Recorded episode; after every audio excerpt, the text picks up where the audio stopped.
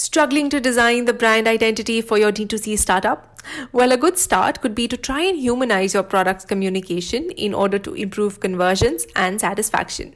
Here's a tip on how you can use fonts to make your brand feel more relatable and human as opposed to machine like, so your consumers like it even more.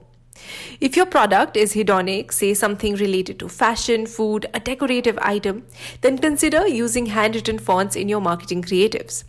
Using handwritten fonts can give people a feeling of human presence. In fact, according to a research conducted in 2018, there was almost a difference of 14% in the number of chocolates that were bought of the same product, the only difference being the style of font used. Handwritten won the test. On the other hand, if we think of buying a utilitarian product or service, then in that case, we usually look for a more sturdy product, and so machine written fonts would be best suited to convey that message better.